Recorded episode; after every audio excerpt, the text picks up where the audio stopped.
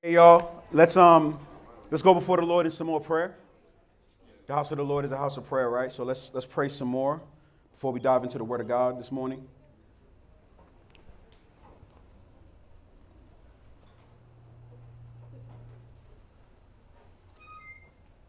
Father, I count it a privilege that um that there's so much buzz at this particular moment that there are and we're people up and talking and enjoying each other's company. And it's almost like we're kind of thirsting for that. Um, after two years of real awkwardness in relationship and awkwardness in that's how to be human again. And we're still kind of in the midst of that, um, relearning how to engage with humanity. These last couple years, Lord, uh, we've experienced some some profound brokenness as a people, as a, as a race, as a human, as the human race, we've experienced just a lot of hardness. And our sin and our flesh has shown itself to be as strong as it's ever been. Even sometimes amongst us in the household of God, those who are your children adopted by the blood of your Son. We sometimes allow the circumstances of the world and the culture to infiltrate our hearts in such a way where we become short and brash and selfish and non gracious and not merciful and not kind, not thinking the best or wishing the best in any given situation. And Lord, I am as guilty as anybody else. I am as broken as everybody else. And Lord, we ask and we need your help. Even now, Lord, as we're here, we are wrestling mentally to be here, emotionally to be here. Some of us are here out of habit, some of us are here because it's the last ditch hope for you, for them. Lord, I want to take this weight off my shoulders. I can't do anything about that, but I can point them to you. And Lord, I pray that as I point people to you, that you would in turn take the ball and score the basket. Pray that as I point them to you, you would grab hold of their soul. That as I point them to you, you would say to me, Well done, in pointing them in the direction in which they should go, not following me, but following you, not following each other, but following you, Lord.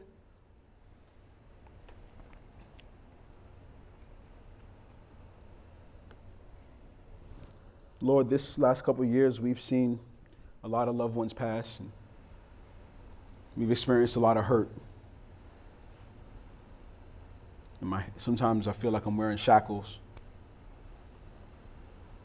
So I'm asking for your spirit to come in here. Just, just a little bit of you, Lord. Come in here and illuminate our eyes to your glory. Show us a piece of you. Give us a piece of you. That we would worship you for who you are. Lord, I remember the sentiment we used to say, Lord, if you don't do anything else for us, you've done enough already. But that goes to the wayside when tough times come. Remind us of how you displayed your love through your son, so that the sentiment of that statement would be more true in our hearts than it is at this very moment. Lord, fill us with your spirit. We give you the praise and thank you in Christ's name. Amen. Amen. Well, good morning, Pillar family. My name is Pastor Canaan. I'm really excited this morning in particular because we're going to be starting a new series in the book of Galatians. So go ahead and open there now in the book of Galatians. Um, what we normally do at Pillars, we try to take a book of the Bible and try to walk through it verse by verse, section by section. However, always on the first time we open up a book for the first time, it's less of an expository journey or walking through every word in the, in the text and more of just giving you the context of the book itself. And we're going to do some of that this morning. Uh, the theme of the book of Galatians is found in Galatians chapter 5, verse 1. Um, if you have a cross y'all got cross reference sheets? Sheets with all those scriptures on it? Y'all got those? Good, because we're going to use them. I'm going to add some off, the, off a whim. Just know that. If you got a pen or a pencil, those things are helpful. Feel free to take notes, those are good. But the theme of Galatians and the theme of the, the series is Galatians 5 1. And, it said, and it's, this is what it says. And it says, For freedom, Christ has set us free. And that's the theme of the book of Galatians. For freedom, Christ has set us free. And I was tempted to give it some cool name like the Liberator or something like that, but nah, we're just going to stick with what the text says. Guys, our 21st century mind doesn't appreciate the concept of freedom the way it ought to, which is probably why when I read that verse, you don't jump for joy. In order to truly grasp the concept of freedom, we must experience the hopelessness of bondage. We have to experience it and recognize that that's what it is. The deeper the bondage, the more rich the experience of freedom will be. Our African American ancestors were bound in this country for many years. And when they experienced freedom, they had a profound understanding of what this meant, and it caused them great joy and an ability to withstand the harshness of their current circumstances because they understood what bondage was. There are how many? 40 million, there are 40 million people being trafficked every single year in, this, in, in the world. 40 million people at any given moment being trafficked and there's only one out of a hundred that get free. Those, that one out of a hundred people who are trafficked for any given reason, they understand with, with profundity what freedom is. And it's with almost every case of bondage that those who are bound generally are not able to free themselves, no matter how hard they've tried to free themselves, no matter how hard they beg for freedom, those who are truly bound are unable to free themselves, hence the nature of being bound. You can't do anything about it.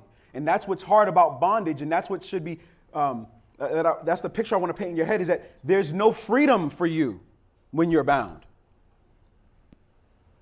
If one is truly bound, they'll need something or someone to free them from that bondage from the outside. Somebody who's not bound to come in and bring liberation and freedom to them. Is that making sense? Am I, am I clear? Or am I only clear to me? Y'all can talk to me. Talk to me. Help me. All right, cool. I want to submit this to you. I want to submit that every single one of us in this room, whether we call it that or not, has experienced bondage. And many of you in this room are experiencing bondage presently. But I think we need to recognize it as such. How many of y'all went to college and Sallie Mae and Navient and the boys got you bound? Uh huh. 150 G's in the hole, baby. Right? That's that's real. I mean, there's a lawsuit going on right now over that, right? People are bound to this thing and they can't free themselves no matter how hard they try. Some of you in this place are experiencing emotional bondage from those you love and you think love you. They got you in some kind of an emotional trap where you can't, you just feel hamstrung around that person. You can't be you around that person. That's real bondage. Some of you experience physical bondage. I would argue that in this world, right, almost all of us experience mental bondage because we allow the culture and everything else around us to control our thinking, and we, we do it willingly sometimes too. I want you to this isn't like, I don't want to just say this. I want you all to practice this. I want you to think right now in your life what could be potentially binding you? What kind of bondage are you experiencing right now? What has you by the neck that you need freedom from? Actively think about it. Don't just look at me. I really want you to think. What is actively binding you? What lie of Satan are you choosing to believe? Because we do. We're all believing some false truth, like the sin you committed is too much for God to love you, you're unlovable, you're not wanted, nobody cares about you. Those are the easy ones. That's the low hanging fruit for most of us. Some of us are bound by this profound sense, especially if you're a firstborn child. Firstborn children are going to empathize with this, with this performance based love, right? That you got to prove yourself to your parents and so you're, you are a perfectionist to a degree, and you're always trying to, to run things and make sure everything goes right so that your parents will love you because they did a good job. And all you want is good job from your mother and father, but you're not receiving it. And now you're bound to that idea of, I got to perform for my mother and my father to love me, and my aunt and my uncle to love me. Y'all know what I'm talking about. We do that with our spouses, we do that with our family members, we do that at work, we do that everywhere we go. We have performance based bondage. And it's, I'm to say, oh, it's, it's, it's, it's horrible. It's, it stinks. Bondage is going to look different for each and one of us up in here. But I want to also, hopefully, by the end of this, prove this that full and total freedom from bondage is, is found in the person of Christ, and it doesn't matter what the bondage looks like for you. That freedom comes through faith in Christ. That's where you'll find freedom. So if you've been trying to rip chains off by yourself by performing so much where you think they're going to say good job to you and they don't, that's never going to work. Even when they do, you're going to choose not to believe that word from them. There are two general categories when it comes to this concept of bondage that we all need salvation from. And these are the two categories we're going to see in our text in Galatians, in, in Galatians in the book. First one is bondage from sin, and the second one is bondage to the law, the law of God. Bondage to sin and bondage to the law of God. Biblically, these are the two categories by which people are bound.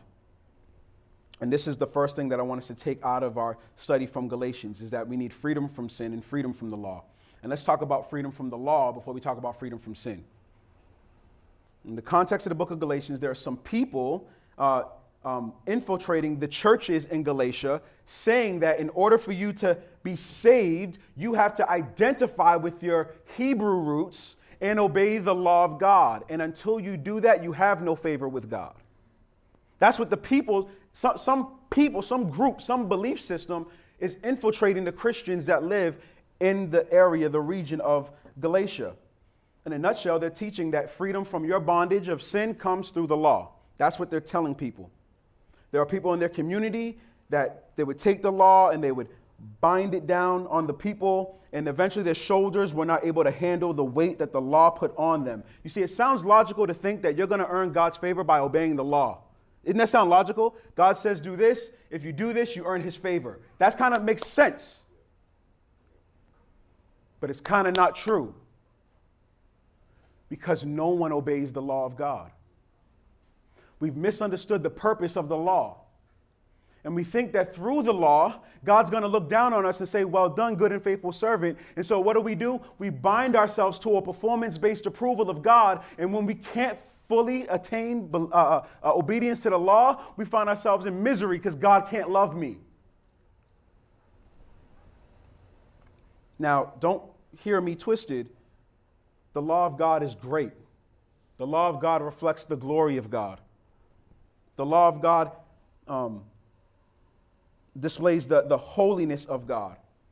The law is not a bad thing. But if you think that a broken person, that you and me who are broken people, and I don't have to defend that, I think you know you're broken, I'm broken, you broken, we all broken up in here, that we think us broken people are going to be able to have a right standing with God by living up to the law, then we're actually placing ourselves in a willing position of bondage.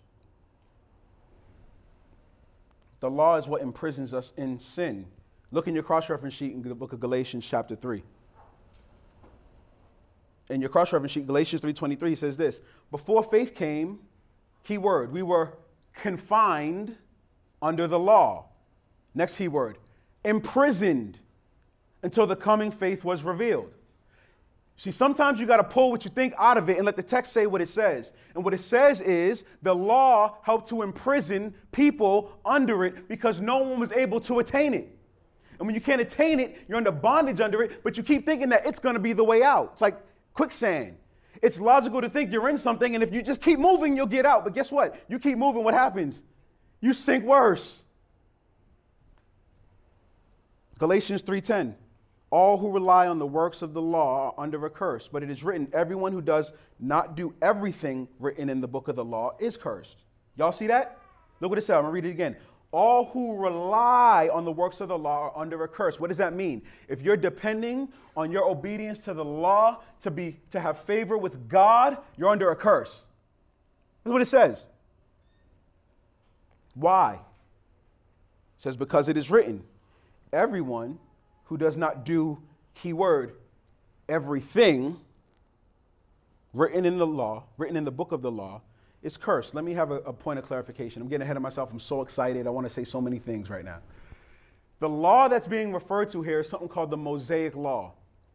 It's the law that is the most famous law in all of the Bible, right? It's the law that was given from Moses, from God to Moses, and then Moses gave it to the people of Israel and said, "Obey these laws, you have blessings. Disobey these laws, curses for you." Okay? And, and, and there was not just, you know, most of us say the law, we think the Ten Commandments. Y'all know there was over 600 commands from God? It wasn't just 10. 10 kind of highlighted and summarized a lot of these laws, but it wasn't just 10. There were over 600 laws for these people to keep.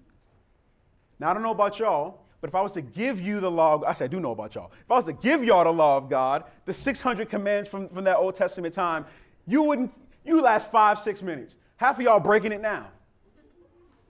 Wearing, because y'all are wearing different textures. Some of y'all got cotton and polyester on, or leather and cotton. Uh, mm-mm. Some of y'all had some pork this morning, your bacon. Eating them hoof things, uh huh, yep. Broke law, right? Now, don't get it twisted. Those aren't just happenstance laws, like God just threw some, some arbitrary stuff up in the air and was like, let's make, my, let's make, make, make the life of my people miserable. Ha! And make it hard for them. That's not what he's doing. It's reflecting his holiness. There's actually good and healthy things about everything that you see written in the book of the law. But the problem is we can't obey them all. And that's the purpose of the law to bring you to your knees.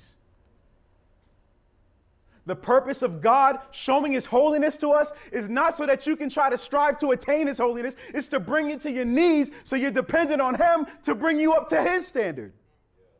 That's what it's there for. Woo, I'm way ahead. I'm just, okay. James 2. Look at your cross reference sheet. James 2. Look at verse 10 and 11. It says, Whoever keeps the entire law and yet stumbles on one point is guilty of breaking it all. For he who said, Don't commit adultery, also said, Do not murder. So if you commit adultery, but you, uh, I'm sorry, so if you do not commit adultery, but you murder, you're a lawbreaker. Let me break that down. If the reason why he says if you've broken one, you've broken them all, is not because that doesn't logically make sense, but it does in this way. It's because you transgressed the lawmaker himself. And so, if you, just like your parent, if, if, if you're a parent of a child and the child does one thing in which you don't want him to do, he's just, the child is guilty. Just stamp the guilty on him. That's what it is. You don't have to go, well, you're guilty of this, but you're innocent of these five things. No, you transgressed my command. Period. You transgressed me. You ever been real mad at your child for doing something real small, but it's that just because they tested you, it was a problem? It's that concept. Come on now, we all did it. We all be getting mad at the kids. Come on, sorry, kids. My baby over there. I'm sorry, baby. I love you. And that's why verse 11 says what it says. It says, For he who said, it's pointing you to God. The idea is if you break one of God's laws, you've broken all of God's laws because you transgressed God. That's why it says, For he who said, Don't do this, also said, don't, the idea is, it doesn't matter which one you did, you transgressed him. I don't know if you know this or not, beloved, but there are people in our community, in our neighborhood, that would try to convince us of similar things that these false teachers were trying to convince the people of Galatia. There are people in our community, and there are people in this time who will try to convince us that in order for us to be saved, we have to either depend and identify with some kind of a Hebrew root and or obey all the laws of the Old Testament. They taught it then, and Paul dealt with it then, and it's being taught now. And we need to deal with it through what the Apostle Paul has said to us now. This is what these people are doing. They're leading you to bondage. There's no freedom for you in the law. There's no freedom for you in your ethnic identity. That is not the means by which you have favor with God.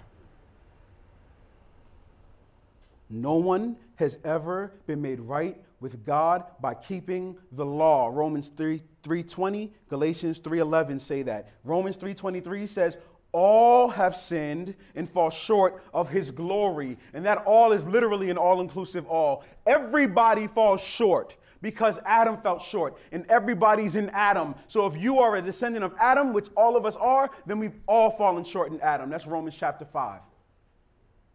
Doesn't matter what you identify with.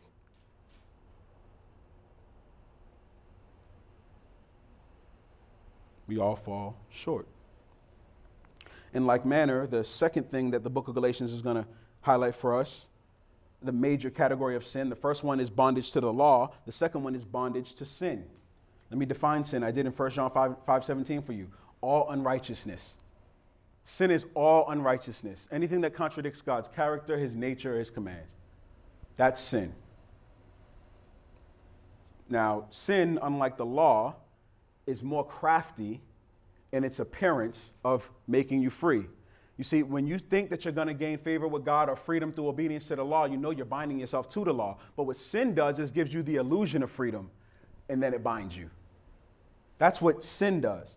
I'm going to do what I want to do no matter what God says or thinks about it, is the sentiment because I'm free to do so.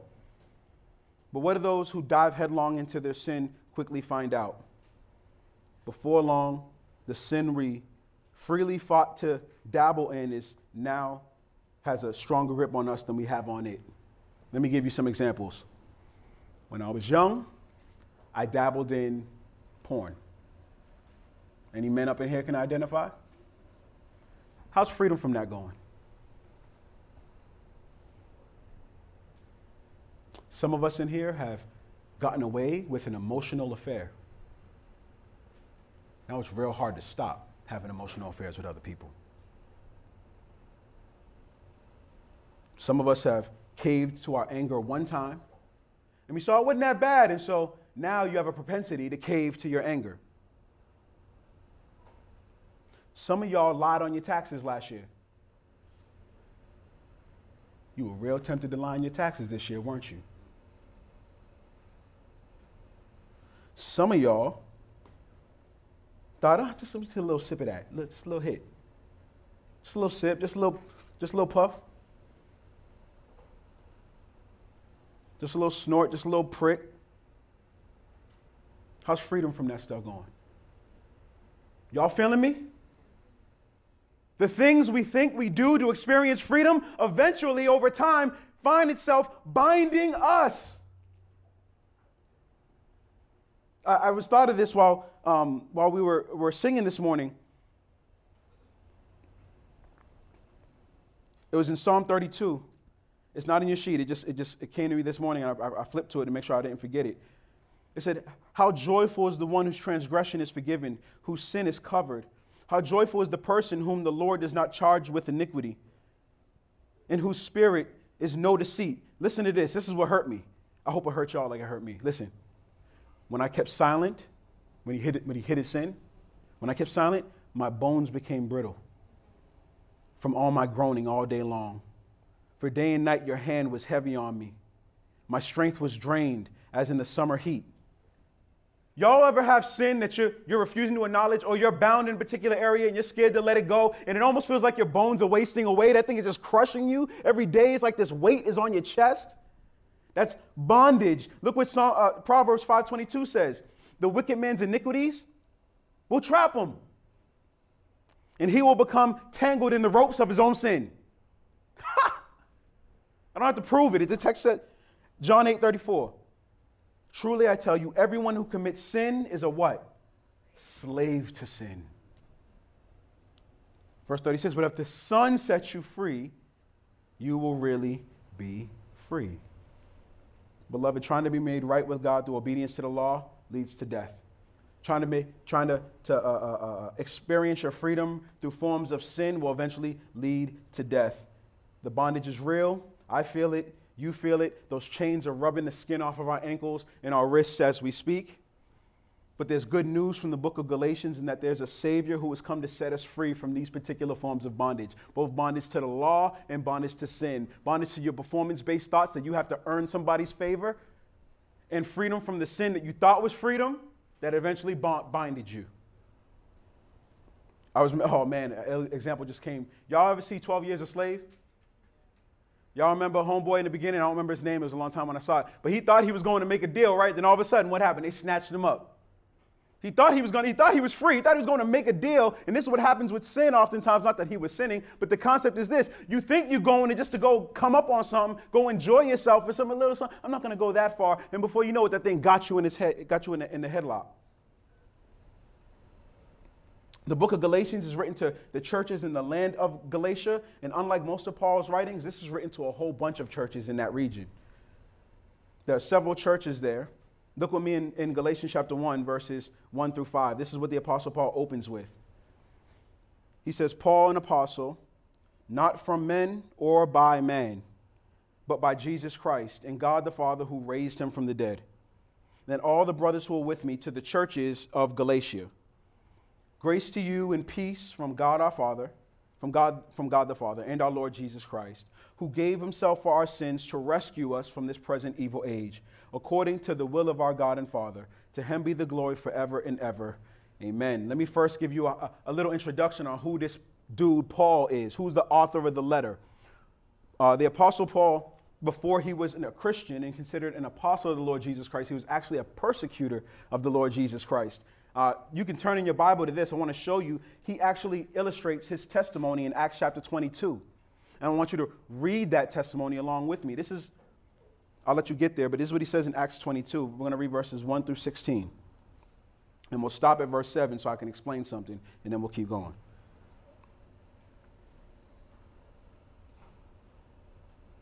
And this is going to be pertinent. As you see, the author of the book is uniquely qualified to write this book. Acts 22, verse 6, 1 through 16, it says, I am a Jew, born in Tarsus of Cilicia. This is the Roman Empire, y'all. He's born in the Roman Empire, but he's Jewish by heritage. And brought up in this city. He's in Jerusalem at this point.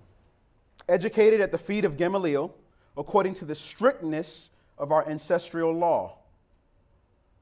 I was zealous for God just as all of you are today.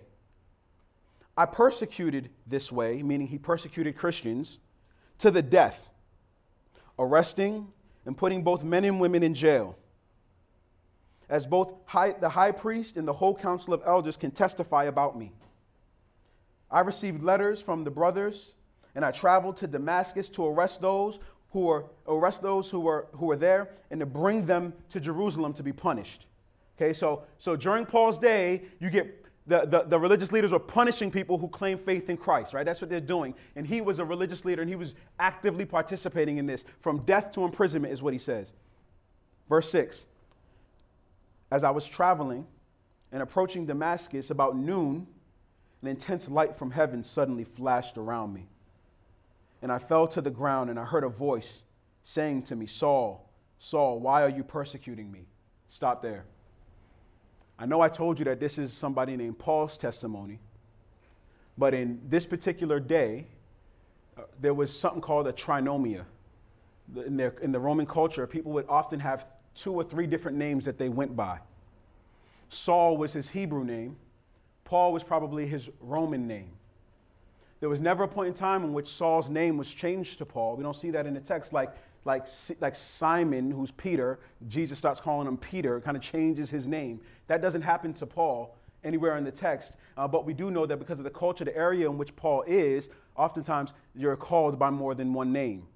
And Saul is most likely his Hebrew name, and Paul is most likely his Roman name. And he actually changes his name and identifies with Paul because of his mission, which you'll see later. Verse 8 I answered, Lord, uh, who are you, Lord? And he said to me, I am Jesus of Nazareth, the one you are persecuting.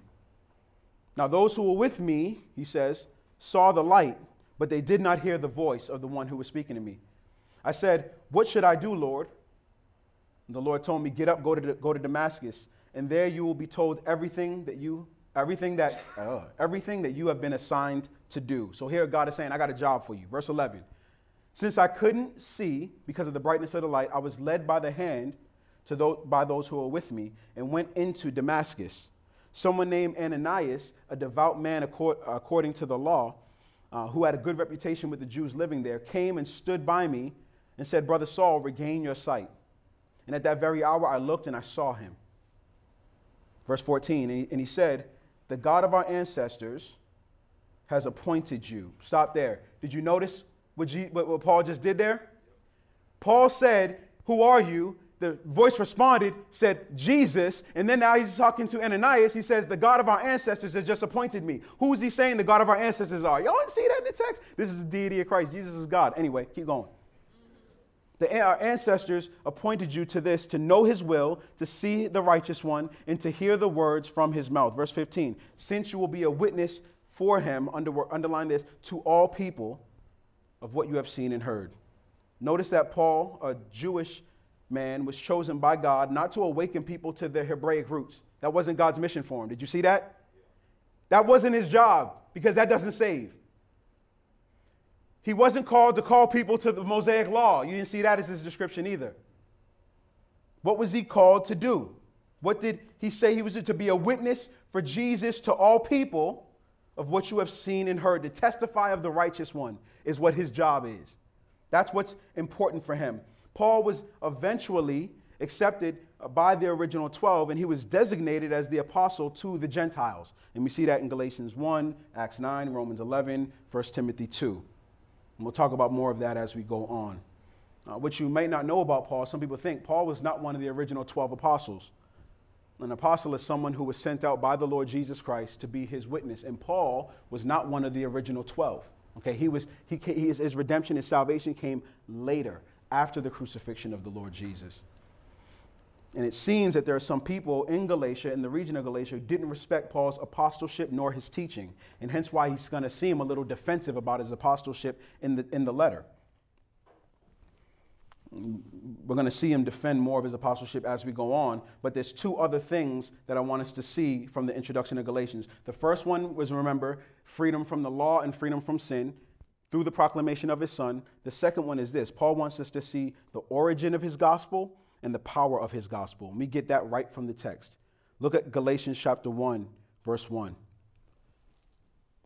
He says, Paul, an apostle, not from men or by man, but by Jesus Christ and God the Father. Stop there. Paul is taking the time to tell the people of Galatia that his gospel, the thing that he's proclaiming, is actually good news. That we can trust and believe what he's about to say. Because remember, because he's not one of the original 12, it's easy to throw a stone in his shoe and have people reject him off the basis of his past. That makes sense?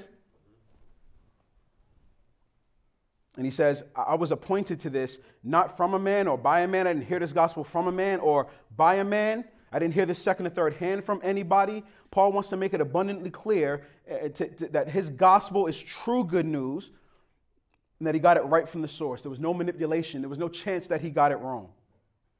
Paul had a supernatural encounter with the Lord Jesus, is what we, what we just read.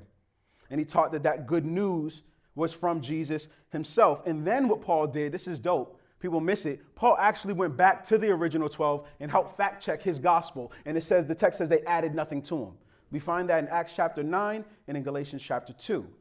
Paul wasn't a second tier apostle, as it would seem the proponents of Galatia would try to push that he was a second tier apostle. He was specifically chosen by God to be Jesus' ambassador to the Gentiles. Paul's gospel was real and it was authenticated as truly good news. He's simply highlighting this. My gospel, what I'm about to tell you, is true. And you can trust it. And he's going to say later, and we're going to see this in the coming weeks. He says, if anybody tells you a gospel other than what I told you, I don't care if it's an angel from heaven. I don't care if they say they're an apostle. I don't care if it was me. If I come back to you and give you a different gospel, count it accursed. There's only one means by which men have favor with God, and it's not their, their, their Hebrew lineage, and it is not the law.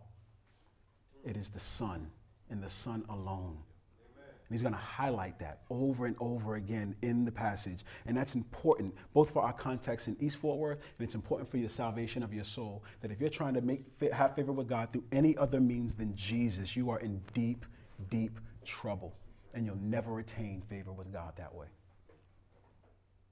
He says the origin of his gospel is Jesus, and then he says the power of his gospel is likewise Jesus. Look at verse 3. He says, Grace to you and peace from God the Father and our Lord Jesus Christ. What did he do? Verse 4 Who gave himself for our sins to rescue us from this present evil age, according to the will of our God and Father, To him be the glory forever and ever. Amen. Now, what's crazy about the introduction to this particular book is that Paul is kind of antsy about getting this theological truth in. And so his introduction is convoluted, which is why the sermon may sound kind of convoluted. It's not just, hey man, what's up? It's Paul. Hope y'all grace and peace. Let's get it. No, he starts introducing theological themes right in the middle of that thing. Jesus Christ, who's the son of, um, what, what did you say? What did you say? Um, he starts off by saying, Jesus Christ, uh, God the Father raised him from the dead. That's the doctrine of the resurrection. Then he says, Oh, all the brothers with me too. And then he starts going on. He says, Jesus who gave himself to rescue us from this present evil age, according to the will of God the Father, to him be the glory forever. Amen. It's like he's antsy to get to Jesus on purpose. Because these people are being duped to think that their salvation is some other way. And he's like, No, no other way. I can't even say hi to you without saying Jesus. It's like you got a tick.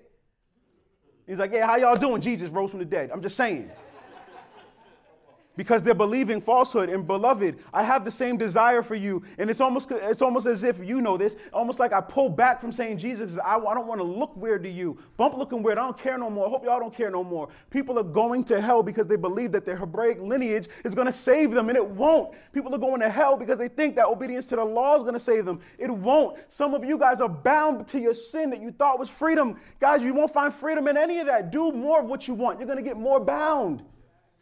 But there's freedom in Jesus. I got a tick too. Get a tick. It's good. Jesus came to free us from this present evil age, and he came to free you from the sin that you are enslaved to. Which is why I said, man, think about it. What are you enslaved to? All of you are enslaved to something. Fighting something, fighting not to be bound by something, but something wants you, and something has some of you. And you can't do nothing about it. And I want you to be okay with that. You can't free yourself. The bound cannot be free of their own accord because they're bound. You need something from the outside to free you.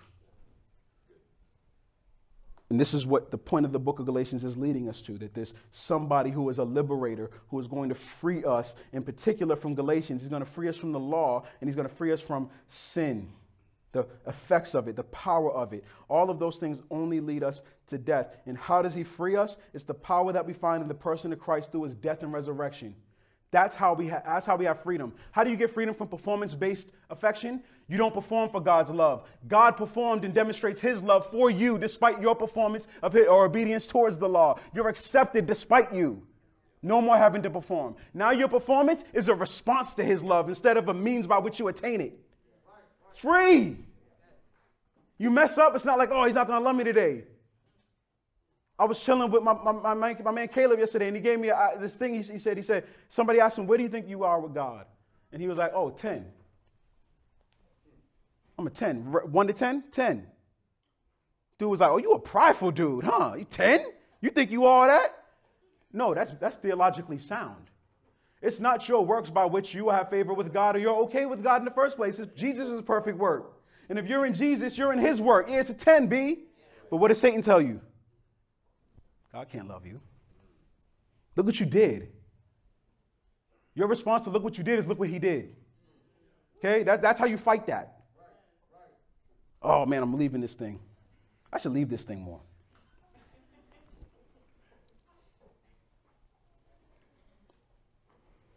It's the perfect life of Jesus that we point to. It's Jesus' perfect obedience to the law of God that we point to. That we have freedom from any kind, any form of bondage through him. We're fighting with the earthly bondage, the bondage to our alcohols and our drugs and, and, our angers and stuff like that. Praise God, He decided to send His Holy Spirit to indwell those who believe so that you have a chance in which to be free from the thing that's binding you. Now you have choice to fight, from, to fight against sin. Where before that, you ain't got no choice. You just get knocked around. You have no chance in the battle. Not only does he save us from bondage to the law and bondage to sin, but we're also saved from eternal damnation from God, which is eternal bondage.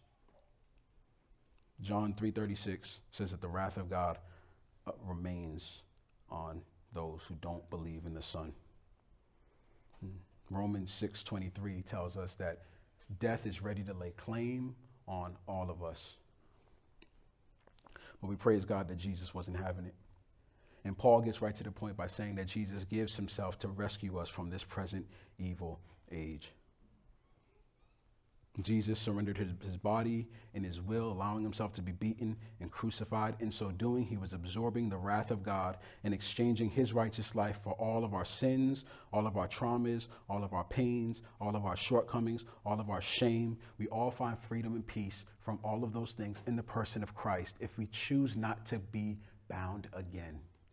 Go back to Galatians 5:1. Remember I said that, that I believe Galatians 5:1 is the theme of the book of Galatians?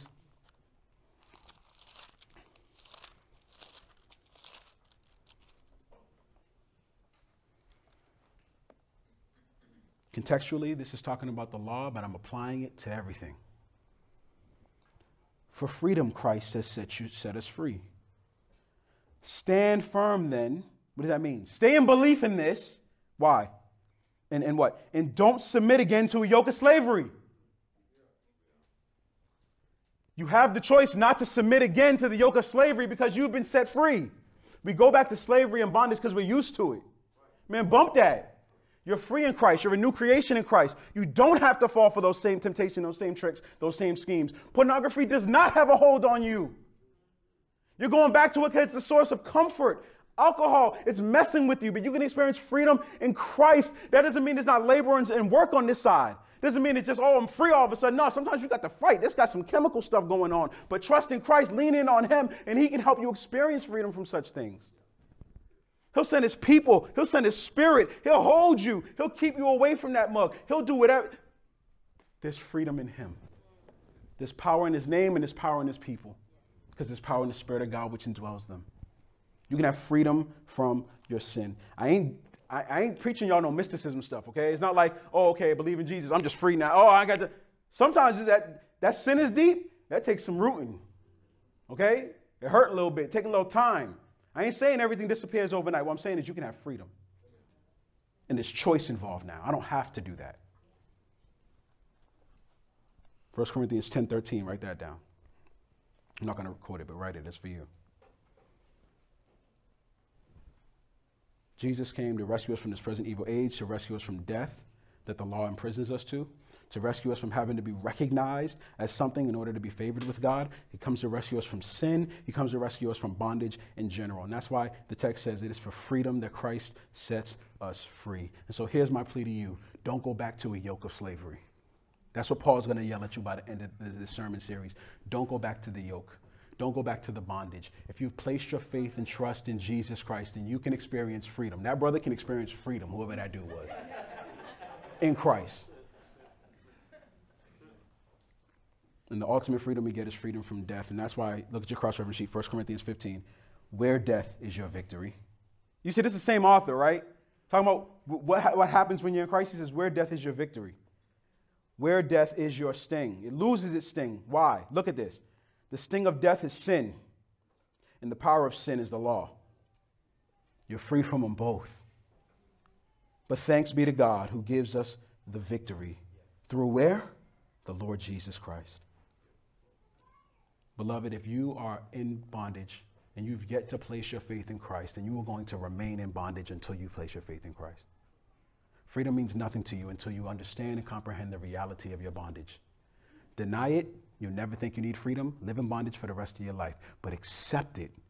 Have eyes to see for the first time that you are bound not by one thing, but by multiple things. Now you have the Spirit of God on your side to fight for your freedom in Him. And then our submission, our love, our acts of service are no longer a means by which to attain favor. It's the blessed response of the one who set us free. And if we are free, we are free indeed. Only in Christ, though. No other way.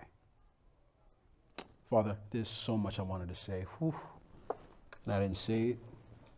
And there's so much in the text that I didn't explain. And I still managed to talk for 50 minutes. But I pray, Lord, that the word that you have, uh, the seed that you have sown doesn't return void. Psalm 55, uh, Isaiah 55, 10, 11, that it would do its work in the soul of the people.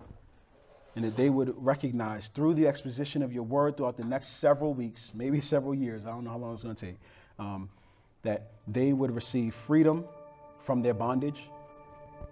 I pray that you would bring recognition of their bondage to those who deny that they're bound.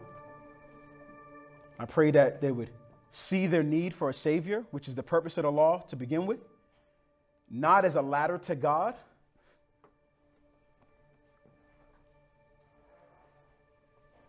But as a means of bringing us to our knees, as a means of making us lift up our hands to Him, saying, Lord, I can't.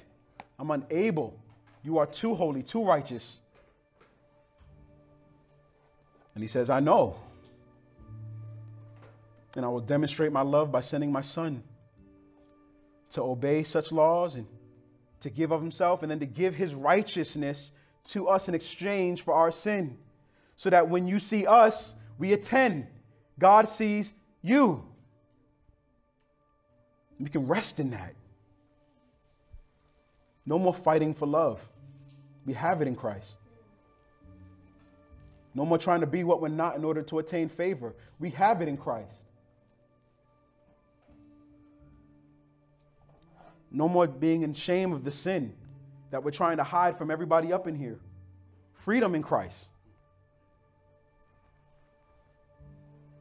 That alcohol and drugs and pornography and anger and lies for our benefit would have no place among us because we're freeing you. We don't have to. You got us. I don't got to lie on my taxes. I know you got me. But the temptation is there. It's there for me. It's there for them. It's real. So I called it. Lord, help us to be people who love you and honor you in every facet because we are free to do so. We give you the praise in Christ's name. Amen.